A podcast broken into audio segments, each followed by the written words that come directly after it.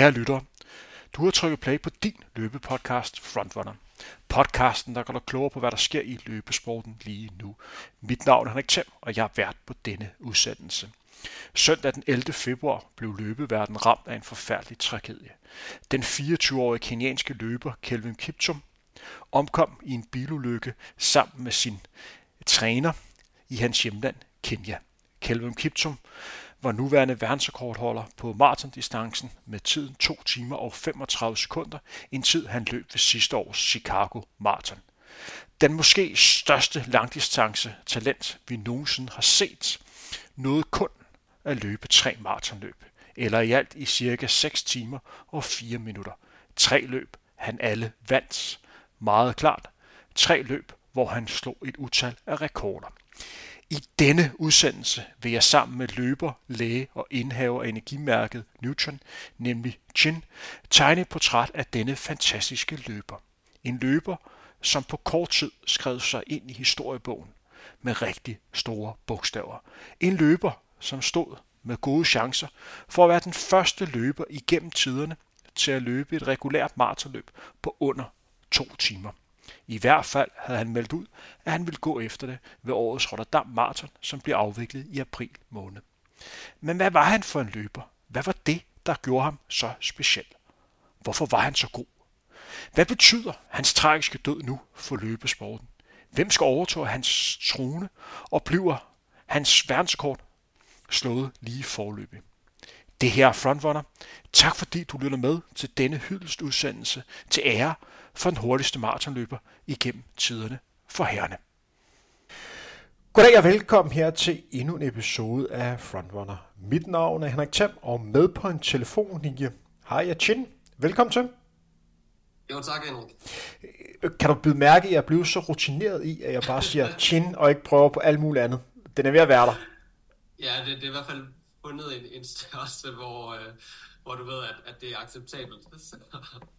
Men det vi to skal snakke om i dag, det er jo en lidt trist baggrund, fordi søndag den 11. februar, der kom der en meget trist nyhed ud, og det var, at den nuværende verdensrekordindhaver på, på maraton, ham, som vi to blandt andet snakke om, meget vel skulle være den første mand til at under den her magiske to timers grænse ved Rotterdam Marathon, desværre omkom.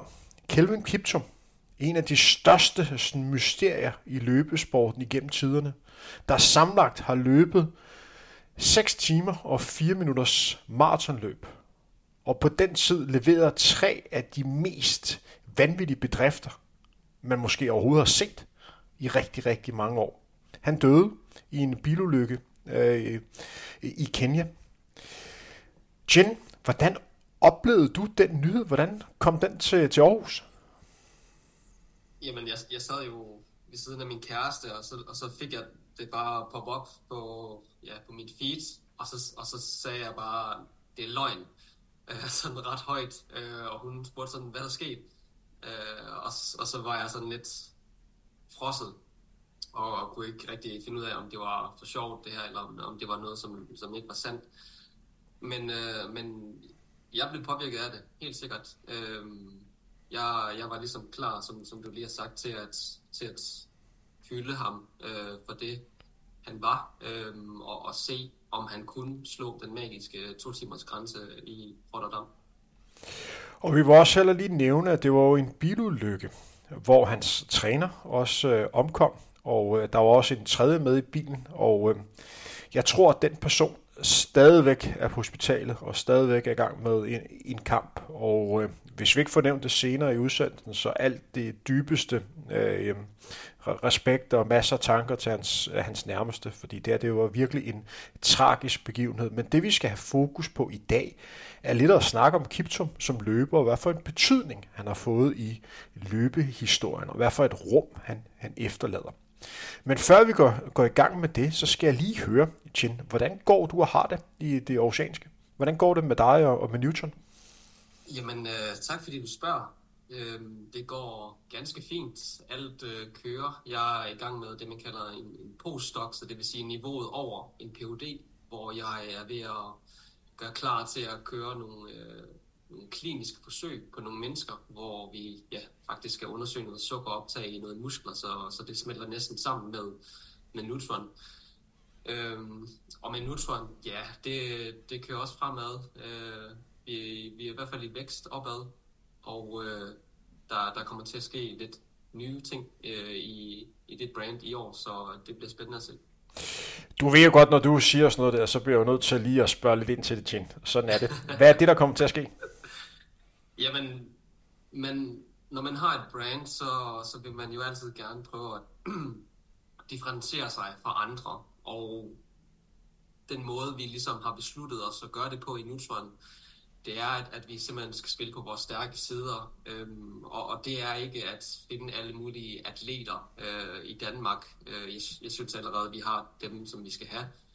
Men det, der måske mest differentierer os, det er faktisk mig selv. Så øh, den viden, øh, jeg har, og, og det, jeg gerne vil kommunikere ud til folk, for ligesom at hjælpe dem til at ja, lære mere om deres sport, eller deres krop, eller hvordan de forbedrer deres performance. Det er ligesom det, der kommer til at være i centrum i år. Så, så vi kommer simpelthen til at lancere en YouTube, hvor, hvor det her det kommer til at ske. Øhm, hvordan det sådan lige bliver øh, i forhold til uploads og så og den del, det, det skal vi lige have fundet ud af, men, men det kommer, og det kan vi måske snakke om, øh, når det er, at det bliver aktuelt til, til en fremtidig podcast. I forhold til Newton og forhold til sådan energioptag, hvis vi tager udgangspunkt i, vi optager jo her onsdag den 21. Øh, februar.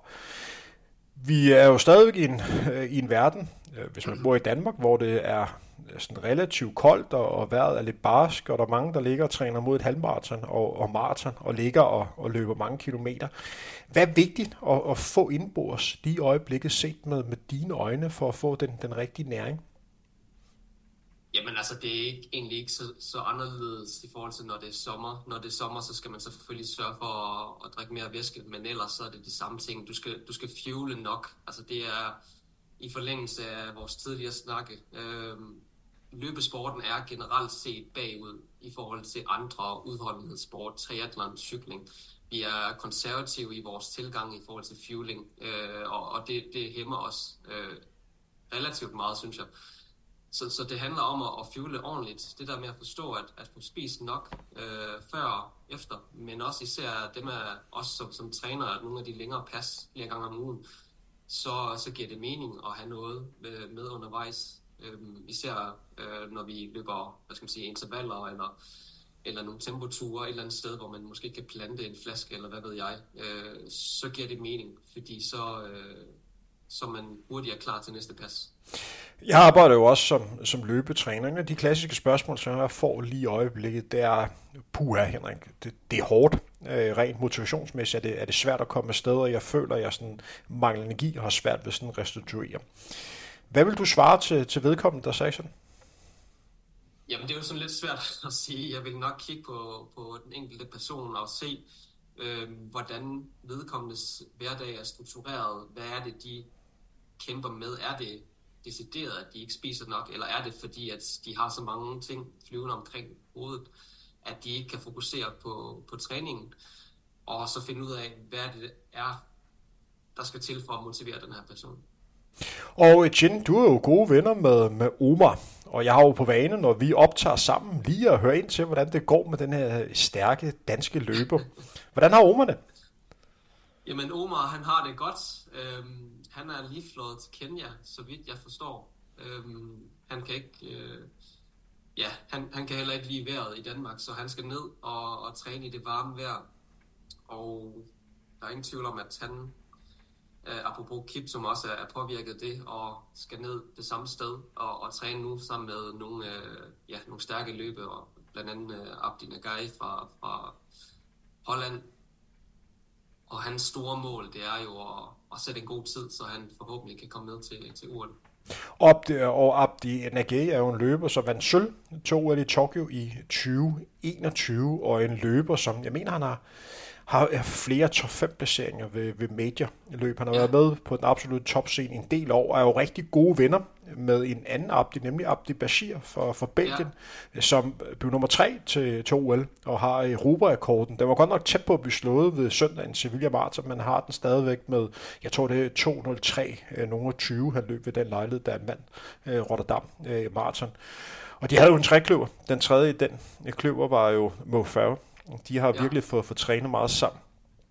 Øh, men Chin, hvis vi sådan holder lidt fokus på sådan rent løbemæssigt og rent resultatmæssigt. Sæsonen har jo været i gang nu i næsten øh, to måneders tid. Er der nogle resultater, som har gjort indtryk på dig? Altså sådan øh, i hele verden, tænker du? Ja, der er, der er frit valg. Er der nogle ting, hvor du tænker, det her det var godt nok øh, overraskende?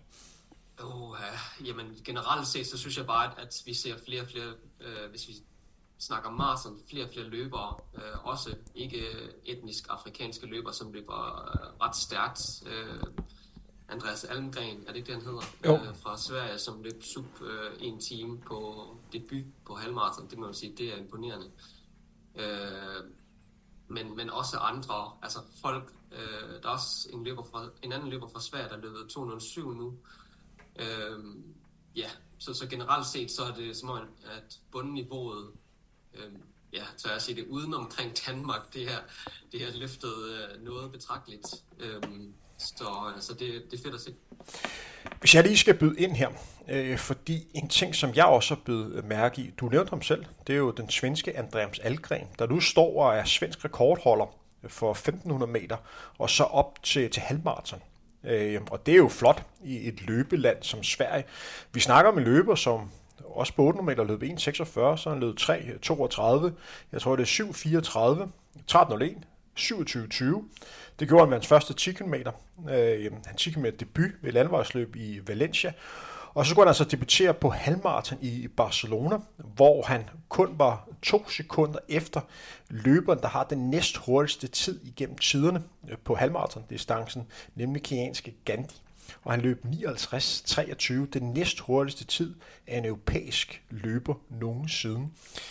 Jeg synes, det her det er måske mere banebrydende end, end Jakob Ingebrigtsen, forstået på den måde, at uden at tage noget fra Jakob Ingebrigtsen, der også har vundet mere end Andreas Algren, så snakker vi stadig om en løber, som er et produkt af sin brødre. Jakob ja. Ingebrigtsen fik vist vejen, først ved Henrik og så ved Philip, men her har vi Andreas Almgren, som ikke har haft nogle øh, store, øh, store brødre at kunne forholde sig til. Det løber, der selv har fundet sin vej, har været meget inspireret af, af de norske løber, men nu har et niveau, hvor at det ikke er utopi, at han får medalje øh, ved sommerens OL, og han er i hvert fald en af kandidaterne. Jeg ved godt, der blev det jo stærkt også på den europæiske scene, men til Europamesterskabet, som bliver afviklet i Rom i, i juni måned. Det er en løber, der har gjort kæmpe store fremskridt øh, i, i år. Og en ting, som man også skal lægge mærke til, det er, at øh, lige nu bliver der løbet rigtig, rigtig stærkt på, på maratonscenen. Øh, jeg sad lidt for sjov i går og sad og kiggede på, hvor mange løber igennem de sidste 5-10 års tid, der er løbet under 2.10 øh, i Europa. Og hvis vi sådan går 5-8 år tilbage, så var der sådan en god håndfuld, der løb under 2.10. Nogle gange var det mindre, nogle gange var det, var det lidt mere. Men ellers, efter øh, carbonskoene kom frem, så begyndte vi at nærme os, det gjorde det i 2017, øh, så skulle man lige have et år, før man lige fandt på plads, at vi kom op på omkring sådan 15-20 stykker, og der man ligget nogenlunde øh, stabil. Sidste år var der 40 løber, i år indtil videre, og der er vel at mærke kun været et stort maratonløb i Europa. Det er Sevilla Marathon, som blev i søndags. Det er 20 løber, der løber under 2.10 i Europa, og sæsonen er lige startet. Det er det samme, som der plejer at være på et helt år. Det er fuldstændig ekstremt. Ja. Man snakker om, da man lavede OL-kravene på det her lidt over 208, at der nok var en del løber, der havde mulighed for at komme på ranglisten. Og 2,26 for kvinder. Det er nærmest udelukket nu her. Fordi mm. der er så mange, som har lavet det direkte krav. Og niveauet bliver bare markant bedre fra dag til dag. Og det er også det, man skal være opmærksom på, når man sådan snakker om dansk løb. Det er, at niveauet herhjemme bliver også bedre. Der bliver sat dansk rekorder, men for hver eneste dag, der går lige i øjeblikket, så bliver afstanden til for eksempel, hvad der sker i Norge og Sverige, bliver større og større. Fordi de løber altså endnu stærkere, de bevæger sig endnu hurtigere, end det, der sker øh, i Danmark. Så man skal være glad for, at der er løbere hjem, der bliver bedre, men samtidig skal man også være bekymret for, at afstanden bare bliver større og større. Fordi hvis vi ikke gør noget der, så er vi altså rigtig langt væk øh, fra, fra de, de bedste løber. Og det er lidt påfaldende, at dem, der skal, skal dominere den danske løbscene, hvis, hvis vi kigger på de største navne lige nu her, det er løber som, som Joel, og, og Axel og Sofia Tørsen, alle sammen har været ude og skulle finde inspiration udefra, ude i Europa, for at kunne knække den kode. Axel er så kommet hjem igen, men de to andre har kigget mod Europa for at kunne tage det, det næste skridt. Det sidste, jeg sådan lige vil, vil fremhæve, det er en dansk løber, øh, Jeppe Risvi. Vi snakker lidt om ham, inden vi, vi trykker play. Gå ind og bliver dansk mester på, på 3000 meter. Flot sejr. En, øh, en ung løber, der slår nogle rigtig gode løber. Michael Jonsen og, og, og Mikkel Dahl og en AGF-løber, som også lød 8.00. Jeg kan ikke lige huske hans navn. Øh, jeg beklager. Men det er en flot sejr. Et taktisk løb med meget imponerende. Han kommer med 3.41 på 15 meter, var ved at slå Christian Ulberg dagen før på, på 15 meter. Slog Jol øh, i det løb. Er født i 2001, kommer fra USA. Øh, eller øh, studerede derovre. Det er en løber, som bliver trænet af Lars Lindstrøm. Ja, det bliver spændende at følge i år. Han kan godt være en løber, man skal holde øje med. Vil du gerne lige knytte kommentar på ham? Ja, øh, først vil jeg sige, øh, 8.00-løberen hedder Andreas Bock, øh, og de er jo begge to en del af Lars Lindstrøms gruppe, øh, som kalder sig selv City of Smiles Running, øh, sammen med nogle to andre, Elias og en mere, som jeg kan huske, øh, som, som jo er en ung øh, gruppe, som jo netop har, har, kan se op til de andre løbere i AGF, kan man sige, og nok øh, har øh, arbejdet lidt hen imod at nå op på det niveau, og begynder jo at, at nærme sig nu, og, og, og for Jeppes vedkommende i hvert fald slået Mikkel Dahl og Jonsson.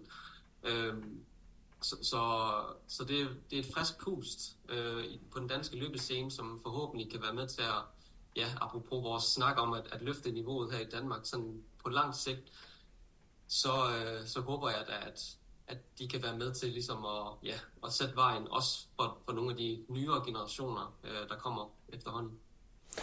Men, undskyld, som du sikkert kan høre på min stemme, så har jeg været igennem en god gang forkølelse. Den er sådan hængt på sådan i uh, næsten 14 dage, hvor jeg bare har været forkølet, og så har der været nogle dage, der har været, været rigtig slemme. Det her danske vejr her, Etienne, det er noget, det er noget ja. værre noget. Det er også derfor, at du uh, tager til Italien, så du kan slippe for det en gang imellem. Ja, jeg tager nok også til Italien for at besøge min kæreste, så det er nok den primære grund. Men det, men det er dejligt at være et sted, hvor, hvor solen faktisk skinner. Men lad os snakke lidt mere om Kelvin Kipchum. Og det er altså løberen, der har den nuværende verdensrekord på, på maraton. Og det var altså en tid, han satte den 8. oktober 2023, hvor han løb tiden 2 timer og 35 minutter. Før vi har en lidt... Hvad sagde jeg? Minutter. Minutter. Nå, to, øh, to timer og øh, 35 sekunder. Så, så, og det er altså den, den nuværende verdensrekord. Han slog den daværende verdensrekord, som øh, Kipchoge havde med, med 34 øh, sekunder. Før vi har den lidt overordnede snak om Kipchoge, så vil jeg lave et lille resume af hans karriere. Det er altså en, en løber, som er øh, født i 1999, og en løber, man først rigtig bed mærke i øh, i, øh, i slutningen af 2019-2020, hvor han begynder at komme frem og opnåede fine resultater på 10 km, 10.000 meter og halvmarathon. Men det er jo også en løber, som var en del af, af en stor gruppe, fordi så imponerende er det trods alt heller ikke at løbe 28 minutter og 27 sekunder på, på en 10.000 meter eller løb 28-17 på, på 10 km, som er hans nuværende personrekorder. Tider, som han blandt andet har slået senere som mellemtider på, på et maraton. Men i løbet af 2020, der havde han flere halvmaratonløb, hvor han blandt andet løb rigtig stærkt i øh, Valencia. Og det er jo en by, som vi kan komme ind på senere, for det var der, han debuterede på, på maraton, hvor han var med i, i frontgruppen øh, ved det her coronaløb, som blev afviklet den 6. december 2020, og der løber han altså 58 minutter og 42 sekunder. Det år var han blandt andet også med på, på banen ved et teamsløb i Bruxelles, hvor han var en af de løbere, der fulgtes længst med, med Mofawa og Bashir Abdi, som var de to løbere, som, øh, som, som blev længst ved, ved den lejlighed. Så havde han et par år, hvor man ikke hørte så, så meget til ham. Han øh, skiftede træner og begyndte at ændre lidt på sin øh, træningsfilosofi. Og så stillede han altså til start øh, i starten af øh, december 2022, hvor han skulle løbe Valencia Marathon. Og Valencia er jo kendt som løbebyen, hvis man gerne vil løbe rigtig, rigtig stærkt. Han var en outsider, men han var ikke den store favorit den dag. Det var Tola, som havde vundet meget overbevisende øh, verdensmesterskab, der blev afviklet i Eugene, hvor han løb meget imponerende på de sidste øh, 10 km. Der var en stor frontgruppe, øh, som, som lå samlet, men efter 25 km, så begyndte Kipchum at begynde at sætte, øh, sætte tempo på, og han løb nogle vanvittige mellemtider vi var nede og snakke lidt over 14 minutter, øh, mellem 30 og 35, og stort set det samme fra 35 til 40, og kommer altså ind i tiden 201.53. Ny løbsrekord og den fjerde bedste tid øh, nogensinde. Kun 44 sekunder for, for verdensrekorden. Altså klart den bedste debuttid. Og det var altså efter et løb, hvor han løb en time og 15 minutter, eller 15 sekunder. Jeg ved ikke, hvorfor jeg planer de der minutter ind i det, men det var altså en time og 15 sekunder på den sidste halvdel. Og det var altså noget, som han kun havde set ganske få gange i verdenshistorien på, på maraton. Så det, var det spændende at, og sådan at, at snakke om, hvad der så skulle ske med Kipto. Var det her øh, løbet, eller var der mere i ham? Han valgte så at stille til start ved, ved London Marathon, et løb, hvor han fik endnu større konkurrence. Blandt andet var der Cam Rohrer, øh, som havde vundet verdensmesterskab på halvmarathon, flere gange også verdensmesterskabet i cross og mange andre øh, stærke løber. Det var her, hvor Kipchoge, der normalt løber London, stillede til start ved, ved Boston Marathon. Efter et udlæg, hvor det virker som om, han nærmest skulle holde igen for ikke at sætte farten op. Det var nærmest sådan, at han var ved at, at snuble, øh, fordi han virkelig ville fremad. Så satte han virkelig tempo på efter 25 øh, km i igen, og er nærmest angreb hver eneste skridt, og formår at løbe den sidste halvdel på 59 minutter og 47 sekunder, og kommer ind i den næst hurtigste tid nogensinde, 201, og så 25 sekunder.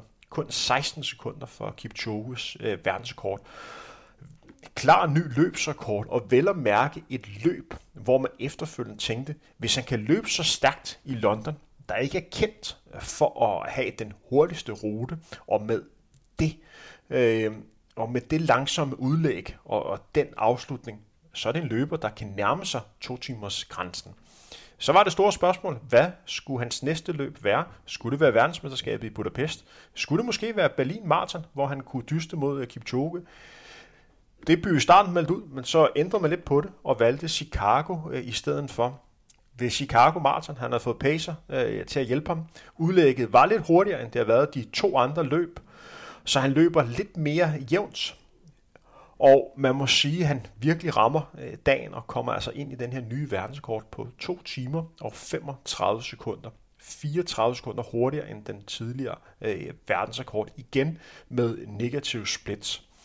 Efterfølgende var der stor snak om, hvad der så skulle ske, men der blev rimelig hurtigt meldt ud, at det skulle være Rotterdam Marathon, hvor han skulle prøve at være den første løber, der kom under to timers grænsen for første gang i et regulær løb. Og det virkede også ganske sandsynligt, at han havde mulighed øh, for det. Og årsagen til, at det nok blev Rotterdam, var på grund af, at man skal ikke undervurdere, at Nike har gode kontakter i det løb. Det er et Nike-løb, og det vil være et løb, han fik designet fuldstændig, som han gerne ville have det. Og det var nok første gang, det var tilfældet for Kiptum, for det vil jeg gerne sætte spørgsmålstegn med, om det var i Chicago, London og Valencia.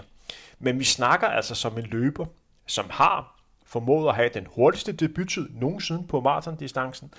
Løberen, øh, som har formået at løbe den, den hurtigste sidste halvdel nogensinde, er den eneste, der har formået at løbe under en time på den sidste halvdel på, på en maraton. Vi snakkede tidligere om, hvor flot det var, Andreas Algren gjorde det. Her snakker vi om en løber, som gør det på en maraton, og så har han altså den nuværende verdenskort. Og hvis man lægger det sammen, så det, har han tre af de syv hurtigste tider igennem tiderne, og klart det, det bedste snit af hans bedste tre maratonløb.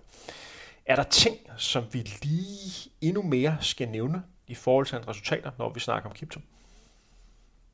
Jamen, jeg synes bare, altså udover tallene, så er det jo bare imponerende og, og vigtigt at pointere, at han performer hver gang. Altså, det, der er ikke en dårlig dag her. Øhm, og i, nok i forlængelse af noget, vi kommer til at snakke om senere, så, så hvis man formår at performe hver eneste gang på et maraton, vel at mærke, så, så har man styr på tingene. Det, det er en, som, som perfektionerer alt, hvad du siger, ved træning, performance, alle de her forskellige aspekter, ned til mindste detalje, fordi han forbedrer sig gang på gang. Så, så det i sig selv, med det niveau, som, som ingen andre har, det er vanvittigt imponerende. Og der, hvor han måske adskiller sig mest i forhold til hans modsætning, Kipchoge, og det tør jeg godt tillade at kalde ham, der hvor Kipchoge mere var rytmens mester. Løberen, som stort set aldrig lavede fejl, der altid traf de rigtige beslutninger, virkede så velovervejet, så virkede Kipchoge ikke særlig velovervejet. Han virkede mere som en løber, som løb på sit assistens. Og godt nok var der en træner, der bildede ham ind, han ikke måtte løbe, hvad han kunne, før der var gået 25 km. Men derefter, altså, så skulle man virkelig holde ham tilbage, og han mindede meget om en cykelrytter i den måde, han angreb feltet på, fordi han løb meget aggressivt. Og det var nærmest en følelse af hele tiden at være i udbrud. Det var derfor, jeg fik de her sådan cykelreferencer, fordi alt kørte på ham. Han kiggede hele tiden tilbage, og det virkede som om, han hele tiden kørte på den her syregrænse. Så, så det var en meget ekstrem og meget dynamisk måde at, at løbe på. Og i kæmpe kontrast til Kipchoge, der bare virkede nærmest i send med sig selv, når han, når han bare løb.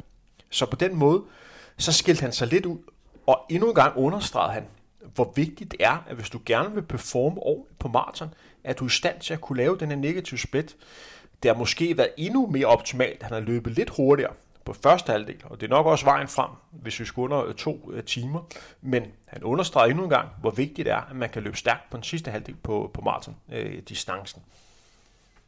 Øh, ja, altså man kan sige, negativ split er, er der jo meget snak om. Jeg tror, det handler jo mest om, at, at man formår at fordele sine ressourcer på den rigtige måde, så at, at, at du ikke taber for meget på første halvdel i forhold til, øh, eller hvor meget du vinder på første halvdel i forhold til, hvor meget du taber på anden halvdel. Ikke? Så, så det, at han kan løbe negativ split under, på under en time på anden halvdel, viser bare, at han har et, et sindssygt højt niveau, øh, som gør, at, at den her to timers grænse sandsynligvis øh, vil, vil have været væk øh, i Rotterdam. For vi snakker om en løber, som har været i stand til som split-tid omkring 30 km under 14 minutter på en 5. Og det er altså tider, som nogenlunde matcher den danske kort på øh, distancen, så det er et uhørt højt niveau. Vi snakker lidt om hans personrekorder, og han slår jo sin 10 km personrekord gentagende gange i løbet af et, et maraton. Og det er, jo, det er jo vanvittigt, at man er, man er i stand til det. Ja, det, det er jo øh, måske snakken omkring intensitet, volumen, ikke? At, at han formår bare at opbygge sin aerobe kapacitet så meget, at, at hvad han tidligere havde svært ved øh, til et 10 km løb, det, det er bare blevet en standard øh, af, af et maraton, øh, hvad kan man sige, distance. En ting, som der slog mig lidt, da det her skete, Chin, det er, at øh, fordi jeg var rigtig, rigtig rørt af den her begivenhed. Den måde, som jeg opfattede det på, det er, at søndag aften, så sidder jeg og jeg sidder og kigger nyheder igennem, og jeg følger rigtig mange forskellige løbesider, også mange sådan lidt sjove afrikanske løbesider. Og så lige pludselig begyndte den her nyhed at florere, hvor jeg tænkte, kan det her passe? Er det her rigtigt? Og så begyndte nyheden bare at, at vokse. Og jeg blev inderligt sådan ked af det. Øh, både på grund af hans vedkommende, man føler jo på en eller anden måde, man, man kender ham, og vi må også hele tiden lige huske at nævne hans, hans, hans træner, men samtidig, så blev jeg også lidt trist på, på løbesportens vegne, fordi det her var løberen, som skulle tegne maratonscenen de, de næste par år. Løberen, som vi to skulle snakke om. Løberen, som vi to skulle nyde og komme under den her øh, magiske grænse. Og samtidig så sad jeg også og tænkte, at det her er sådan det største sådan what if øh, i løbesportens historie. At det her løber, hvor man hele tiden vil huske og stille spørgsmål, hvad kunne det her blive til? Ramte om topniveauet? Det vil vi to nok være tvivlende på. Øh, hvor god kunne han egentlig have blevet? Kunne han have løbet 1,58 øh, for eksempel? Og det er jo vanvittigt, at man sidder og har den her snak om den hurtigste mand igennem tiderne på maratondistancen. At man sidder og har den her øh, snak om, hvor god kunne han blive, når han er den bedste igennem tiderne. Ja, Helt sikkert. Og, og lidt i forlængelse af, hvad kan man sige, reaktionerne på, på det her, selv af østafrikanske standarder, så, må, altså, så var Kelvin Kiptum noget specielt.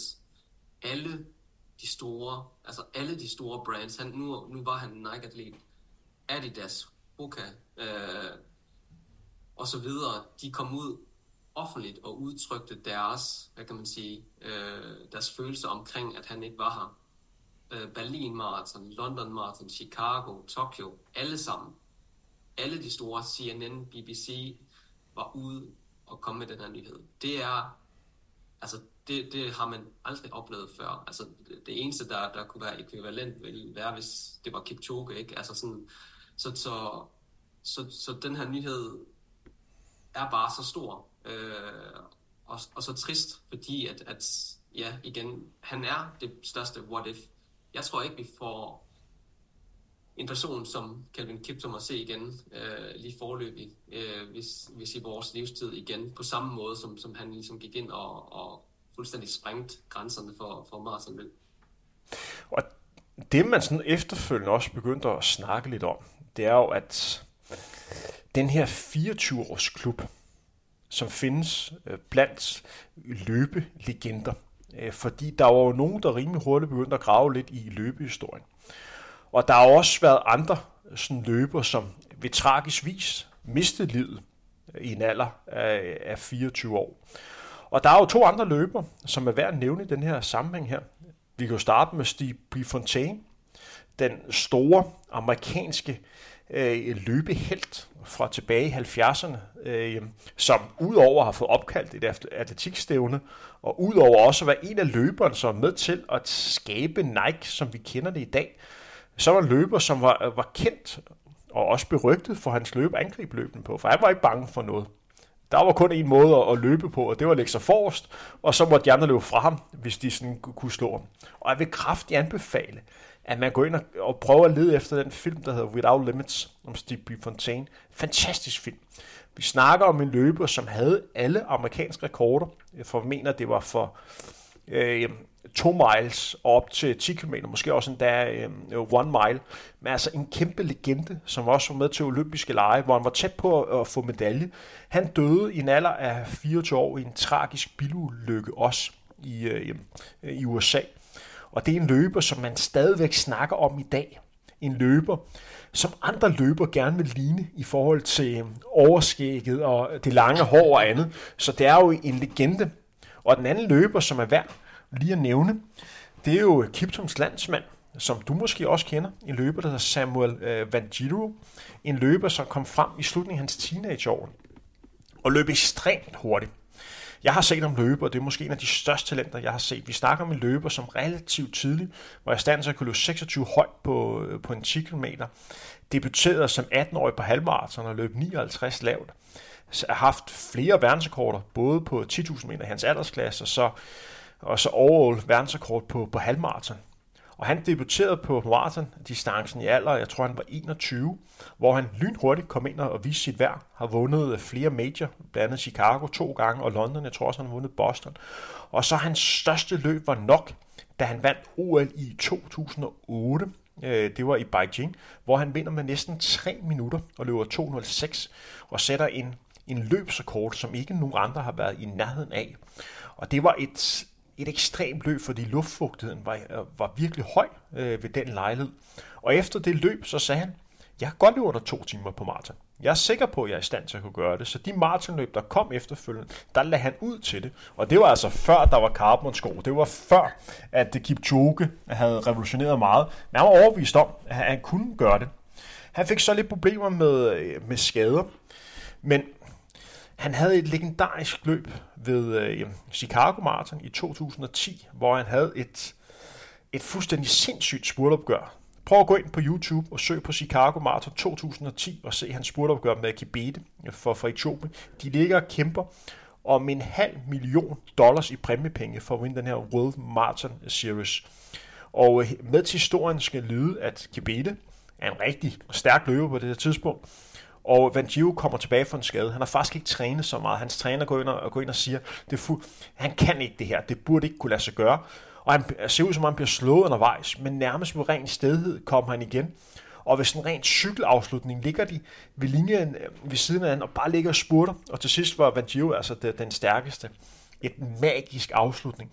Han døde også i en alder af 24 år. Øh, han faldt ud over en balkon, øh, i hans øh, hjemby i, i Kenya. Man ved stadigvæk ikke den dag i dag, hvad der var her, der gjorde, at han faldt ud af denne balkon. Var det ham selv, der sprang, eller var der noget andet, der gjorde, at, at han hoppede? Og det var så endnu en løber, der kom med den her øh, lidt triste 24-års øh, klub, som man nok helst ikke vil være, være medlem af. Men Chin, hvis vi sådan lige igen har fokus på den her tid på 2 timer og 35 sekunder, kan du sætte et ord på, hvad man egentlig som løber skal være i stand til for at kunne løbe så hurtigt? Ja, øhm, det er jo alle parametre, som ligesom skal spille sammen. Der er ingen tvivl om, når vi snakker om de her tider, så skal du have en, en genetik, der bare spiller for dig. Der er nogle mennesker på den her jord, der bare er i stand til at jeg kan sige, have øh, sammensætning af, ja, hvad kan man sige, af hele apparatet, der bare formår at bevæge sig hurtigt nok, så skal du have et, et, et kardiovaskulært system, som bare er top-tunet. Du skal have en høj plasmavolumen, uden sådan egentlig at gøre så meget for det. Øhm, så skal du sådan rent metabolisme, altså energimæssigt, alle de kemiske reaktioner, være i stand til at kunne øh, løbe med så høj en, en fedt øh, kan man sige, forbrænding som muligt, given øh, ved en bestemt øh, hastighed. Så, og så skal du lære at, at træne de her ting, øh, og du skal have de rigtige forudsætninger for det. Øh, sådan på den private fond også. Øh, det er bare det er så meget, det kræver at være på det niveau, og at gøre det, kan man sige, øh, konsekvent tre gange i træk. Øh, det er altså det er næsten umuligt, øh, inden vi så øh, havde fornøjelsen af at se ham til de her tre løb. Ikke? Så øh, altså, hvad, hvad det kræver, jamen det kræver en, en, et, en præstation af det højeste, som en menneskekrop næsten kan gøre. Og det er, altså, det er vanvittigt sjældent at se øh, i dag. Er det her den vildeste løber, du har oplevet? Det er, det er klart den vildeste maratonløber, jeg nogensinde har oplevet. Øhm, jeg, jeg kan ikke komme i... Altså, Kipchoge selvfølgelig, men, men ellers... Øh, men man ser jo hele tiden nye løbere, der kommer ind på maratonscenen, som, hvor man ikke kender navnet, hvis man ikke følger med, som, som løber hurtige tider, men alle vidste, hvem Kelvin Kiptum var. Altså, det, det er ingen tvivl om. Øh, så, så han er vild, og ja. Men er historien ikke lidt anderledes her, fordi Kiptum, Altså godt nok havde han løbet sådan OK på 10 km og halvmarathon, men det var ikke en løber, som særlig mange kendte, før han lige pludselig prøvede igennem ved Valencia Marathon i 2022. Og så har han ja, de her øh, tre maratonløb i alt. Vi snakker altså igen om 6 timer og 4 minutters maratonløb. Og ud fra det, så skriver han sig ind i historiebøgerne med størrelse, størrelse 100, øh, hvor Kipchoge var en løber, som man lærte at kende på, på banen, hvor han var været i en del år, og så langsomt kom ind på maraton. De, de senere også løb noget cross. Her det løber, bang, blandt de bedste løber, og så bang, så er han væk igen. Ja, ja man kan sige, det med, at han er væk igen, det, det havde vi nok ikke øh, ønsket var sket. Så, så sådan rent øh, performancemæssigt, ja, han er jo en af de der nyere generationer, som i hvert fald i den østafrikanske scene, ikke rigtig går til, til banen. Øh, det er som om, at der er en eller anden movement med, at, at man vil hellere bare starte på, på vejen, eller road races, og så bare køre derfra. Øh, måske fordi der er mere prestige på en eller anden måde, og øh, fordi man ja, øh, bedre kan lide den måde at konkurrere på. Så for hans vedkommende, ja, altså, han at, at kunne omsætte en halvmarathon tid på 59 minutter, og så gør det næsten to gange øh, på sit første marathon, det er jo også vanvittigt. Og i forlængelse af det, jeg sagde før, så er det jo, altså, det er sigende, at man kan gøre det tre gange. Hvis du kan gøre det en gang, så er der jo alt muligt snak om alt muligt andet. Men hvis du gør det tre gange i træk, og præsterer til de her løb, så, øh, så er det ligesom med til at, at, at mere at blåstemple de her præstationer.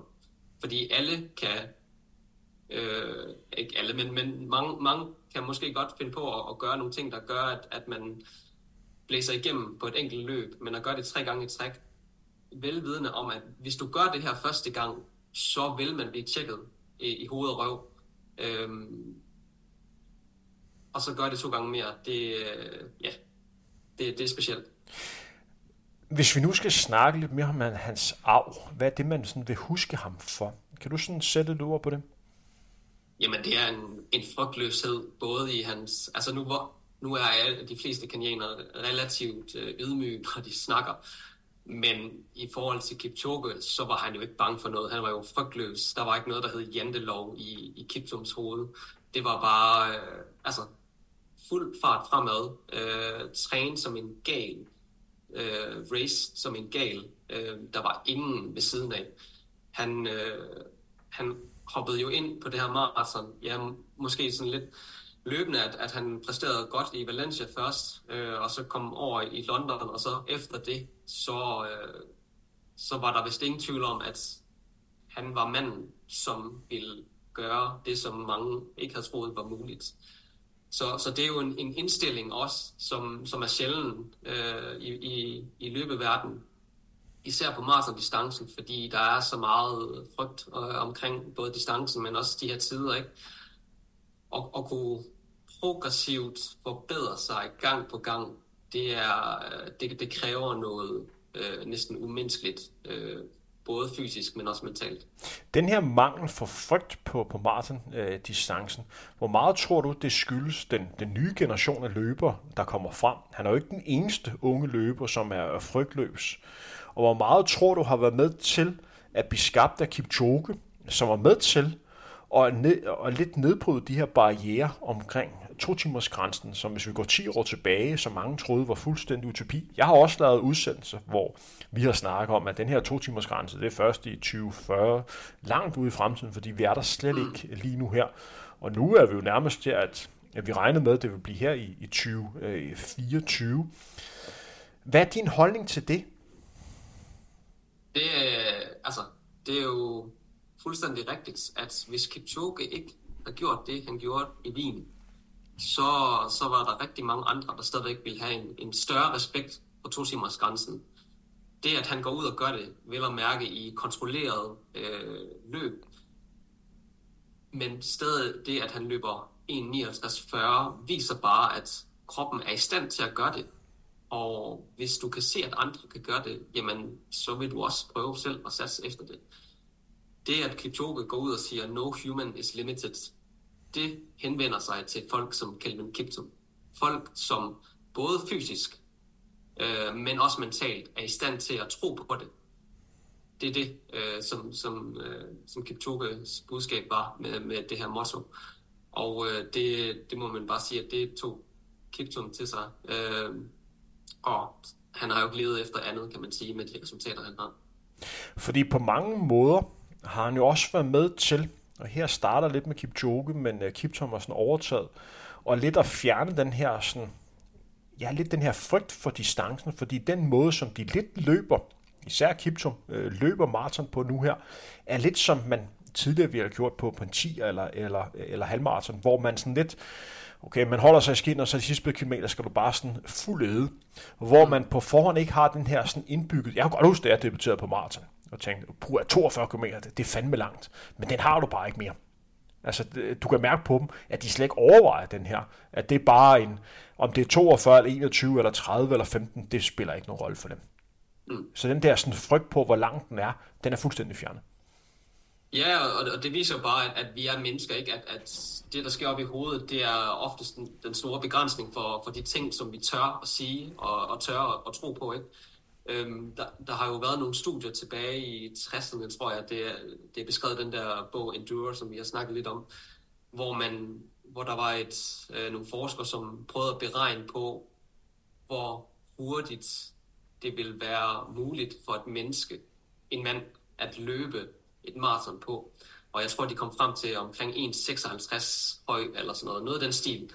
Øh, hvis alt, altså alt var perfekt, Øh, det var så før carbonskoene kom ud, kan man sige. Så, så det er øh, teoretisk set muligt, men en, en, igen, en ting er teori, en anden ting er praksis.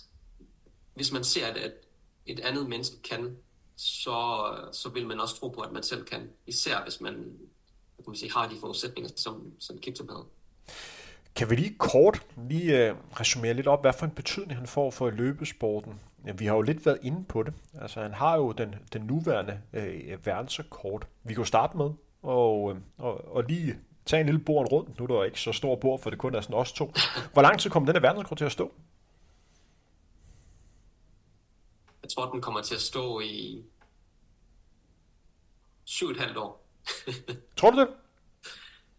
Ja, det, det tror jeg. jeg. Jeg tror, med, med den udvikling, som, som vi har jo talt om, at, at alle bliver bedre, så tror jeg bare, at bundniveauet, eller ikke bundniveauet, men, men niveauet generelt set bliver løftet. Øh, jeg, jeg tror, vi kigger ind i nogle gyldne år. Øh, øh så, så det, jeg hørte dig sige, det er, at du tror, der går syv et halvt år, før den her verdenskort bliver slået? Ja. Okay, men der, der er, vil du sætte lidt flere ord på det, fordi jeg er lidt uenig? Jamen, øh, det, det, handler mest om, at jeg, jeg ser en, hvad kan man sige, talentmassen på mændenes side lige nu, øh, som ligger fem, omkring, ja, alt fra 5 til, til 10 km. Den er så vanvittigt stor. Øh, og, og så ser vi nogle, nogle nye løbere, som ligesom bryder ind, og vi har jo talt om, om folk som Jakob Kiplimo, øh, være, være klar og lave skridtet over til maraton på et eller andet tidspunkt når, når den generation begynder at konkurrere på maratondistancen, øh, så øh, er det min, hvad kan man sige, min måske en lidt naiv tro, at, at det kommer på det tidspunkt. Øh, ja, så, og der går stadigvæk lidt tid nu, for de har stadigvæk ting, de gerne vil gøre på, øh, på banen. Jeg er enig med, at Jakob Klimo nok er det, det bedste bud han har jo hele tiden været mit bud, øh, før Kiptum øh, kom og på at være den første løber under to timers øh, grænsen. Det er jo bare at gå tilbage i frontrunderarkivet, så man kunne, kunne høre det. Men jeg tror, at vi er lidt kortere tid ude i fremtiden. Jeg tror ikke, vi skal mange år frem, og måske endda også bare til 2025, øh, før der kommer en løber, som kan, kan matche øh, de tider. Som jeg nævnte, da vi startede udsendelsen, så er niveauet især på halvmarathon og maraton lige nu fuldstændig vanvittigt. Vi snakker om, hvordan niveauet var rykket øh, blandt de europæiske løber, men det samme er også tilfældet, når vi kigger på, på verdenseliten. Tiderne er bare ikke de samme lige i øjeblikket, og, og selv tider som det, som Kiptum har, har løbet, er tider, som øh, løber, som lige nu ligger og løber 203, 204, 205, som der er en håndfuld, og endda mere en håndfuld, som det gør lige i øjeblikket. Hvis de rammer den og kan få kontinuiteten til det, altså, så kan de godt ramme, øh, øh, hvad kan man sige, verdensrekorden. Men det bedste bud lige nu her er Jakob Kiplimo, eller en Aragavi, som også løber rigtig, rigtig stærkt på, på de her korte distancer, en etiopisk øh, løber, for at kunne slå det. Jeg tror ikke, Kipchoge, øh, Kipchoge har flere hurtige maratonløb i sig. Jeg tror ikke, han kan matche den tid. Så vi skal, øh, vi skal kigge på den, den næste generation. Ja, øh, og så, så Jamen, jeg tror faktisk, vi havde den samme diskussion i en podcast sidste år omkring maratonløb. Hvornår, jeg, jeg tror, det er mere det er et spørgsmål om, hvornår de begynder at skifte over på maraton, øh, sådan for alvor. Øh, nu, nu så vi jo Joshua Cheptegei prøve at løbe maraton. Valencia, han, han døde jo næsten til sidst, øh, skulle bæres ud øh, af slutområdet. Ikke? Øh, så, så det kræver, med mindre de bare rammer dagen, som Kiptum konsekvent gjorde, så, så vil det alligevel tage lidt tid, inden de sådan lærer øh, maraton-mentaliteten øh, og, og bliver god til det. Så, så det, det er nok derfor, jeg ser 7,5 år. Men det bliver spændende at se, øh, i, i hvert fald. Det vi også lige skal have lidt fokus på, det er jo, at hvor står maratonscenen lige nu her og herhjemme, fordi deres, deres største stjerne er væk. Manden med verdensrekord 2024 skulle være året, hvor at han virkelig brillerede ved Rotterdam Marathon, og så er der også et OL i Paris, hvor man forventede, at man skulle se opgøret mellem ham og Kipchoge, der sådan skulle være en af de store trækplaster øh, ved de olympiske lege, hvor atletikken har en kæmpe historie og, og en kæmpe plads. Det skal nok stadigvæk blive fantastisk, men jeg tror ikke, Rotterdam Marathon bliver det, bliver det samme. Marathonløbet i Paris bliver nok også lidt anderledes, end det man sådan lidt havde, havde håbet på. Øh, hvis du skulle sætte lidt ord på det, øh, hvad er din holdning til det? Jeg tror ved begge de løb, du har nævnt, at de på en eller anden måde vil minde Kelvin Kiptum. Det er jeg øh, slet ikke i tvivl om, at de vil gøre på en eller anden måde. Øhm, men det er klart, han, han efterlader jo et, et kæmpe tomrum. Øh, det største what if i marathon-historien indtil videre i hvert fald. Så hvordan det sådan påvirker maratondistancen, ja, det, det skal jeg kunne sige. Jeg, jeg tror måske bare, at, at der er så mange, der er inspireret af den her unge fyr, øhm, og, det, og det han har formået at gøre med sit, med sit desværre korte liv, at, at de på en eller anden måde vil, vil prøve at række ud efter de samme stjerner, som han ligesom gjorde, ikke? Om vi får den samme superstjerne, øh, som han var, det, det ved jeg ikke, om vi gør lige forløbig. Men, men han, det er klart, at han har påvirket maraton-scenen mere end, øh, eller det jeg ved ikke, næsten lige så meget som, som Kipchoge har, fordi alle blev berørt af det, kan man sige. Og på, og på mange måder, og på en tragisk baggrund, fordi det er også øh, virkelig tragisk, men han får nærmest en mytisk plads nu her. Ja. Fordi det vil, det vil være en løber, som vil have, fordi en anden scenarie kunne jo også have været, at han havde toppet. Altså, det tror vi jo ikke. Han kunne også have været skadet, og andet, så så man ikke mere til ham. Altså, jeg kan jo godt huske en, der hedder Dennis Kimetto, som lige pludselig var fremme et par år, så verdenskort, og så forsvandt igen. Han prøvede her at løbe maraton. Her var det sidste år, hvor han blev 40. Altså, så var der sådan et, et lidt internt joke på løbesiderne, hvor han kom, og man placerede halvmaraton, eller noget at udgå før. Jeg tror, han ikke nåede hen til halvmaraton. Han kunne også have endt på sådan en. Øh, altså nu døde han så under tragiske, tragiske vilkår, og det har bare gjort, at han ryger ind i sådan et, et meget mystisk øh, sted, fordi han vil bare være en løber, som om generationer, om 10-20 år også vil sidde og snakke om. Helt sikkert, helt sikkert. Altså, det, det der med, at, at vi som mennesker har tendens til at måske at romantisere de her u, hvad skal man sige, usluttede øh, historier, det, det er jo bare med til at, at gøre ham større, øh, som jeg synes er helt på sin plads. Hvordan, øh, ja, hvordan han kunne have udviklet sig. Altså som 24-årig, der har du på ingen måde toppet. Øh, det, det, det tør jeg godt at sige.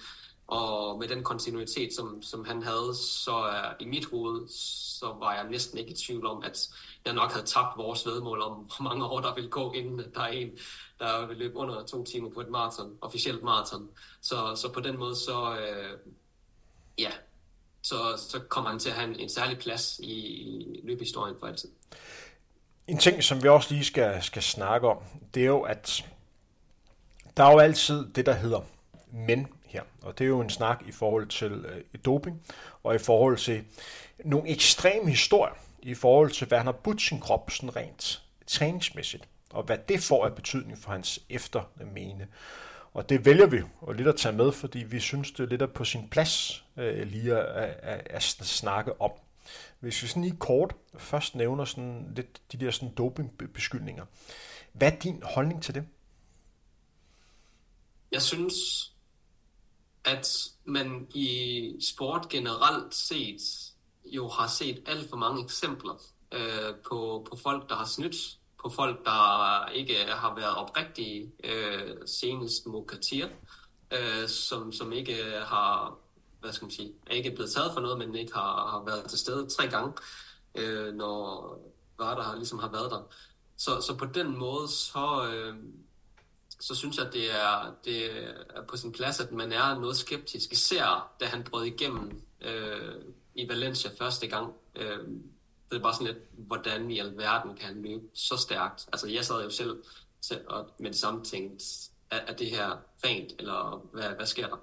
Så, så det er klart, at man skal have en, en vis øh, skepsis over for, over for de her store resultater. Men så må man også bare sige, at hvis du gør det tre gange i træk, øh, så har så skal man også lidt stole på det system, vi har i dag, at de er i stand til at kunne differentiere mellem dem, der snyder og dem, der ikke snyder.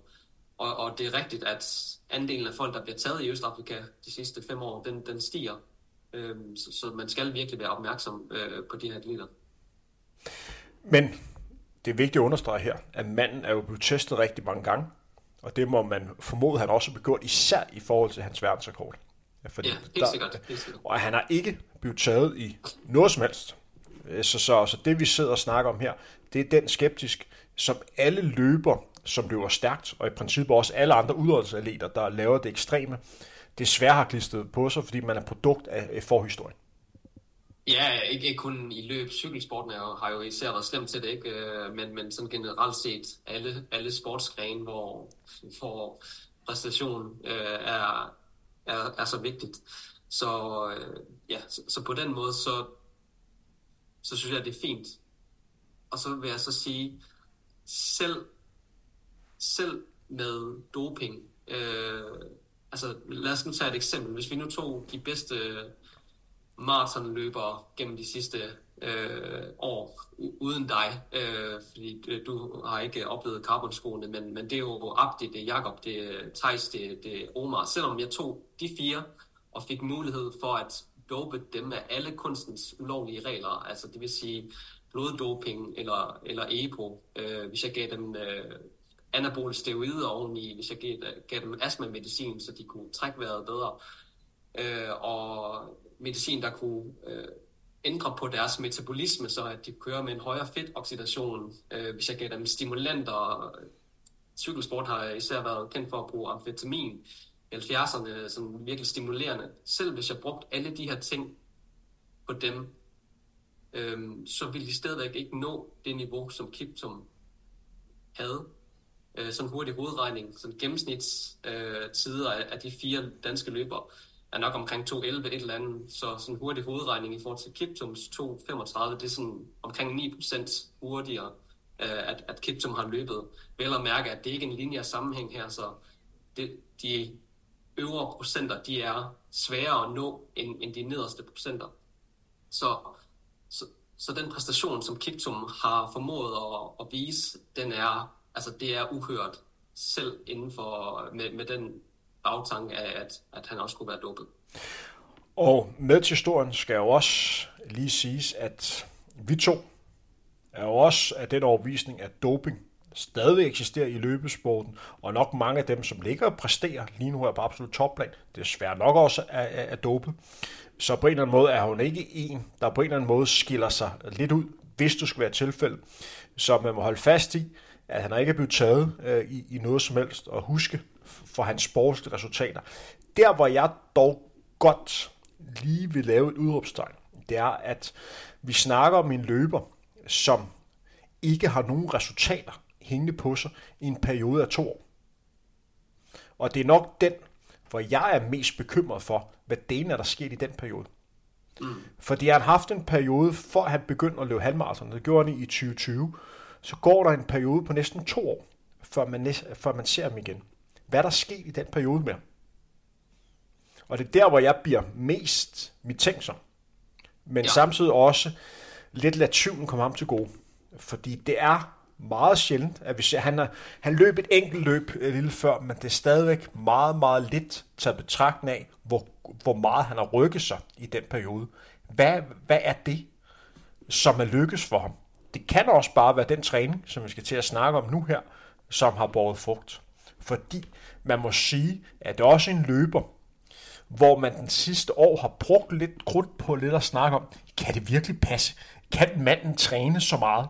Fordi vi, vi to også sidder og diskuterer det, fordi der har jo været historier ude om, at han har ligget og lavet træningsuger på sådan noget omkring 300 km om ugen i hans opbygning til maraton, hvor han har haft to intensiv pas, øh, som også har været lange ture på omkring 40 km, hvor han har ligget i nærheden af maratonfart, Udover at han har haft to øh, pas om ugen, hvor han ligger og lavet, lavet fartleg.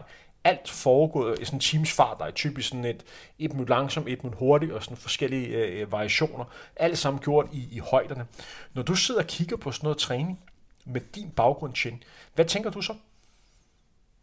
Øhm, nu, har, nu har jeg dykket lidt mere ned i det efter vores utallige øh, snakke. De perioder der med 300 km, sådan som jeg forstår det nu, det er i hans peak uger. Det er ikke det, han gør hver eneste uge. Men, men det er stadigvæk voldsomt at løbe 300 km om ugen, hvoraf to af løbene er omkring 40 km, som ligger mellem ja, 85 til måske 95 procent af maratonfart. Det er, det er der ingen, der gør. Lad, lad os bare sige det sådan. Det eneste, jeg sådan kan komme i tanke om, der har løbet 300 km om ugen, det er jeg kan huske, der var et OL på et tidspunkt, hvor man snakkede om nogle nordkoreanske kvindelige løbere, som, som løb 300 km om ugen, og hvor meget man kan stole på det, det ved jeg ikke. Men ellers så har der været nogle, faktisk nogle kinesiske grupper, øh, som, som har eksperimenteret med at løbe så store mængder. Øh, det har bare været altså, så sindssygt hårdt på kroppen. Alle ved, alle der er elite i dag, ved, hvad det vil sige at løbe 150 km om ugen. Øh, og det er de færreste, der nærmer sig 200. Det er vist kun øh, jeg tror kun, det er Omar og Thijs, der, der ligger og gør det. Og så at smide 100 km oveni med den intensitet også. Øh, altså, det, det er den restitution, som hans krop kan udøve eller gå igennem, når han spiser og sover, den må have været så vanvittig øh, abnorm i forhold til, hvad andre mennesker kan gøre. Altså, så, så det, er, det er noget helt specielt, hvis det er rigtigt, at de der øh, træningslogs øh, er, er korrekt. Fordi så må hans største talent nok have været hans resolution. Ja, det, det må man sige. Øhm, og det har vi jo diskuteret flere gange, at, at alle kan træne hårdt, men det er ikke alle, der kan blive ved med at træne hårdt.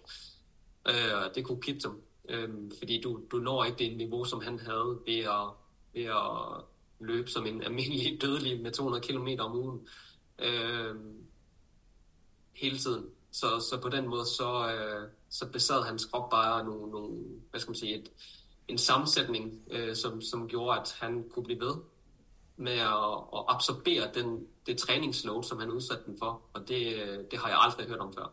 Fordi en, en person, som jeg lige vil nævne her, det er en person, som hedder Henrik Bø Larsen, som desværre heller ikke er, er til stede øh, mere.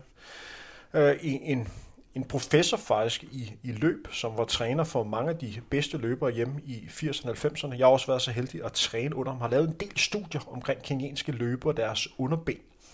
Og øh, når jeg snakkede træning med ham, så var det sådan altid, han sagde sådan, Henrik, hvor mange kilometer har løbet? Så nævnte jeg sådan typisk det antal, jeg har løbet. Og så var hans næste spørgsmål, hvor hurtigt har du så løbet de kilometer? Fordi på hans, fra hans synspunkt var de to tal lige så relevante at have fokus på. Fordi en ting er at løbe mange kilometer, men hvis du ikke har kvaliteten med, så, så betyder det ikke så meget i det samme regnestykke. Men det, der er helt vildt her, og det er også der, hvor han skiller sig lidt ud i forhold til, fordi der er mange, som også har hørt historier om Henrik Jørgensen for eksempel, Allan Zachariasen, og mange har hjemme i 80'erne, der var oppe på nærmest 300 km uge. Men de tabte kvaliteten i det. De løb bare kilometer. Men her formår han at holde den her kvalitet, og det er det, der gør det fuldstændig vanvittigt, at man er i stand til det. Jeg tror godt, at hvis jeg virkelig tog mig sammen, nu skal jeg passe på, hvad jeg siger, men jeg tror, at hvis vi bare skulle gå en uge, kunne jeg tror godt, at jeg kunne nærme mig 300 km om ugen. Øh, men at skulle holde kvaliteten samtidig, og endda over en længere periode, det vil være helt ekstremt. Ja, det er, det er nærmest umenneskeligt, kan man sige. Øh, der, der er nogle, nogle genetiske faktorer, der er nogle hvad skal man sige, fysiologiske faktorer, øh, hvor han sådan gradvist over en årrække gør sig stærkere og stærkere. Altså, ja, der har været nogle interviews med, med Kipchum, hvor han sådan siger, at hans liv, det er at træne, det er at spise, og så det er at sove. Intet andet. Han, så, han har en familie. Han har vist to børn. Øhm, og han så dem hver søndag i et lille tidsvindue på nogle få timer. Ellers så dedikerede han sit liv til at gøre de her tre ting på repeat dag ud dag ind. Det er det, det kræver for at, at nå det niveau, som han havde. Så sådan udefra set, så gjorde han alle de rigtige ting i forhold til at, ja, at, at være den bedste. Så, så det var en, en løber, hvor man må sige, at han virkelig ramte hans niveau via træning. Ja, ja altså, du bliver ikke, øh, du, du bliver ikke så god, medmindre du øh, er i stand til at snyde helt vildt. Og selv hvis han snød, så, så, øh, så det er et uhørt højt niveau.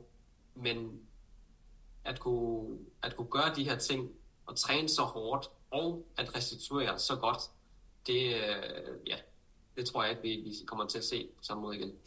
Vi er ved at nærme os afslutning på, på denne udsendelse, som som sagt er en lidt en mindeudsendelse om den bedste maratonløber, eller den hurtigste maratonløber, vi har haft i, igennem øh, i tiderne. Og så samtidig også en snak om hans betydning for løbesporten og hans plads i, i løbehistorien. Jeg synes, at det er på sin plads her til afslutning lige at bede dig, og jeg vil også komme ind med det, lige at fortælle en ting, som du vil huske denne løber for. Er der en ting, som når du om fem år vil tænke tilbage og tænke, det var godt nok utroligt? Ja. Ja, jeg tror, altid når jeg tænker på Calvin Kiptum, så ser jeg de der billeder, hvor han bare spænder mod den der målstreg der.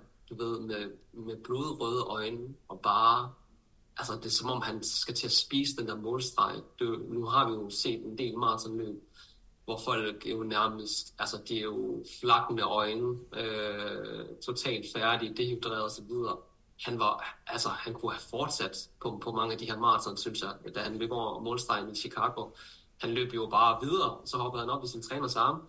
Han, øh, han spiste de løb, han deltog i, og, og det, det er godt nok sjældent at se øh, på, på maratondistancen. Og især når man gør det hurtigere end nogen nogensinde har gjort det. Og det er sådan et minde, jeg altid vil have plantet i mit hoved. Jeg vil, når jeg husker på, på Kelvin Kiptum, så det første, jeg sådan lige vil, vil huske ud over det chok, han gav mig to gange. Både første gang, jeg rigtig lagde mærke til ham ved Valencia Marathon, for der, der virkelig der åbnede mine øjne og sagde, at det her det var godt nok utroligt, det jeg så her. Og så det andet, det var jo så øh, den tragiske, da han desværre døde den her øh, ulykkelige øh, bilulykke. Men ellers London Marathon, hvor han slår et verdensklassefelt. Han ligger med en løber som Cam Roller, En løber, som har vundet verdensmesterskabet på halvmarathon. Han har altså sluttet af med 5 km, også i Val- øh, Valencia blandt andet, hvor han løb de sidste 5 km på en halvmarathon på 13.01. Har vundet verdensmesterskabet i cross flere gange, og en løber, som også har vundet øh, New York Marathon en af de mest altid løber i, i løbehistorien, og masser andre gode løber. Han sætter tempoet så voldsomt op efter øh, 19. 20. mile, omkring de her øh, øh, 25-30 km. Og, og der er bare ikke nogen løber, der kan følge med på det her tidspunkt. Kamvora prøver, og man ser Kiptum prøve at kigge lidt tilbage, og bare, man, bare i hans øjne, bare sådan, kom nu, følg lidt mere med. Det er det er sjovt. Vi racer. Det er nu, ja. vi virkelig, det er nu, det virkelig går og alt kører på ham. Han er bare det her sådan legebarn, der bare gerne vil angribe, han vil gerne udbryde, han vil gerne have nogen med. Og så ser man bare ham, han spurgte hele vejen igennem, han gang man kigger lidt øh, tilbage, og den her sådan løber i konstant bevægelse, konstant aggressiv, konstant også sådan søgende hele vejen igennem. Det fascinerede mig. Fordi på mange måder var det totalt anderledes i forhold til at se så jeg nævnte det før et par gange, den her ro omkring Kipchoge, det havde han slet ikke her. Det er det, jeg vil huske øh, Kiptum for. Den her sådan ekstreme legebarn, der skiller sig ud ved at være så sindssygt god. Ja, og det, det er jo, altså han, han minder jo sådan i cykelsporten sådan lidt på Gacha Contador, øh, som bare konstant angreb, ikke? Øh, og ikke, ikke var bange for noget som helst, øh, selv dem, der var måske var, var stærkere eller mere kontrolleret. Og det, det, det er faktisk rigtigt, det med Cam Jeg kan huske, jeg, jeg så desværre ikke løbet live, men jeg kan huske, da jeg så resultaterne efter løbet, og så, hvor mange minutter han har slået Cam med, jeg tænkte bare, Cam du, du, du er nødt til at gå på pension nu. Altså sådan, det er jo, at, at kunne sætte en mand som Kamura, som jo havde verdensrekorden fra København øh, et stykke tid, han, han lignede jo bare en almindelig dødelig øh, i forhold til Kiptum, ikke? Altså, hvor, hvor det var sådan, hvordan kan du sætte en af verdens bedste løber på den måde? Det er, det, det er sindssygt, altså. Han fik simpelthen så meget tæsk, og han, jeg kom faktisk til at tænke på det, det kom, altså, apropos, fordi udover at være løbefanatiker, så kan jeg også godt lide fodbold. Gin. Så, så, øh, og jeg kom til at tænke på, jeg sad, jeg har jo et, lidt sympati for, for et hold nu. Denne udsendelse kommer til at komme lidt over den men jeg skal nok komme tilbage på sporet. Jeg havde jo hæppet på, at FCK skulle komme, stå Manchester City og tænke, men de fik jo mega klask. Altså City var jo flere niveauer efter. Og det kommer til at tænke på den her, hvor man simpelthen møder nogen, der bare er flere niveauer bedre end en selv. Det har jeg også prøvet sådan rent løbemæssigt. Og jeg kan huske, jeg var med til et crossløb. Jeg var inviteret med til nede i Nordfrankrig. Vi er tilbage i 2008. På det tidspunkt er jeg, øh, hvad kan man sige, øh, man skal jo passe på at kalde sig selv den hurtigste, men en af de bedste øh, løbere har, øh, herhjemme, og kom ned, og jeg havde sådan lidt høje tanker om mig selv. Jeg tænkte, det har jeg styr på det her. Og så kommer man ned, man skal løbe det her sådan 10 km, øh, hvad kan man sige, terrænløb, og der er ma- mange af de bedste løbere med i, i verden. Jeg er heldig at få, få start. Og, og jeg er godt klar over, at det sådan går hurtigt i starten. Men efter sådan 200-300 meter, jeg bliver nærmest chokeret over, hvor hurtigt de løber. Hvor jeg tænker, det kan simpelthen ikke passe. Jeg prøver at følge med. Men selvom jeg spurgte alt, hvad jeg kunne, og jeg mener, ting, jeg løb alt, hvad jeg kunne, jeg kunne bare ikke løbe med Selvom det kun var 200-300 meter. og så får jeg sådan, øh, jeg får løbet det her løb på den værste måde, for jeg danner så meget laktat i benene, at det simpelthen bare bliver et helvede, de her 10 km. Men efter løb, jeg sidder bare sådan og kigger lige ud i luften, sådan, sådan ja, en times tid, fordi jeg er sådan helt chokeret. En er ting, man kan løbe så stærkt, men alle den der sådan erkendelse af, jeg kan bare ikke være med her. Altså, ja, jeg kan simpelthen ikke løbe så hurtigt, som de gjorde her. Det, det kan jeg bare ikke. Altså, det var en... Øh, altså, fordi selvfølgelig er der også var andre løb andet, men der er man allerede forvalget, for, taget fra starten af, ikke at vælge at følge med. Og så er det altid sådan noget, Nå, men altså, måske kunne jeg godt lidt mere. Her prøvede jeg. Jeg var slet ikke i nærheden af det. Så bare den der sådan følelse af, hvor langt du egentlig var efter. Og jeg siger ikke, at Kambodja har haft det på samme måde, men alligevel må det være chokeret og besat med 3-4 øh, minutter øh, på de sidste 10 km på en maraton, når man tidligere er verdensrekord herovre på en halve distance. Ja, og, og det er netop pointen, ikke? Du er allerede en af verdens bedste løbere, og du får ikke et ben til jorden. Altså, det er, det er så vanvittig en præstation af Kevin Gibson. Øh, ja. Så, øh, men skal vi slutte denne udsendelse af med endnu en gang at øh, vise vores sympati for, det, for øh, øh, Kiptums familie og sin nærmeste, og på vegne af dem, som elsker løbesporten også, kondolere lidt med den her meget, meget triste nyhed, fordi vi har jo glædet os til at se, hvad det her kunne, kunne føre til. Ja. Har vi været igennem det hele tiden? Ja, det synes jeg. Jeg synes bare her til sidst, så må man bare sige, øh, ja, kondolere og respekt til, til Calvin Kiptum og hans træner. Øh, det var, de var noget specielt, øh, selv inden for østafrikanske standarder, så, øh, så var de med til at inspirere øh, alle maratonløbere i verden. Og virkelig vise, at, at der ikke er grænser, hvis du ikke tror på, at de er der. Øh, det er bare at gøre de rigtige ting for at øh, nå sin mål.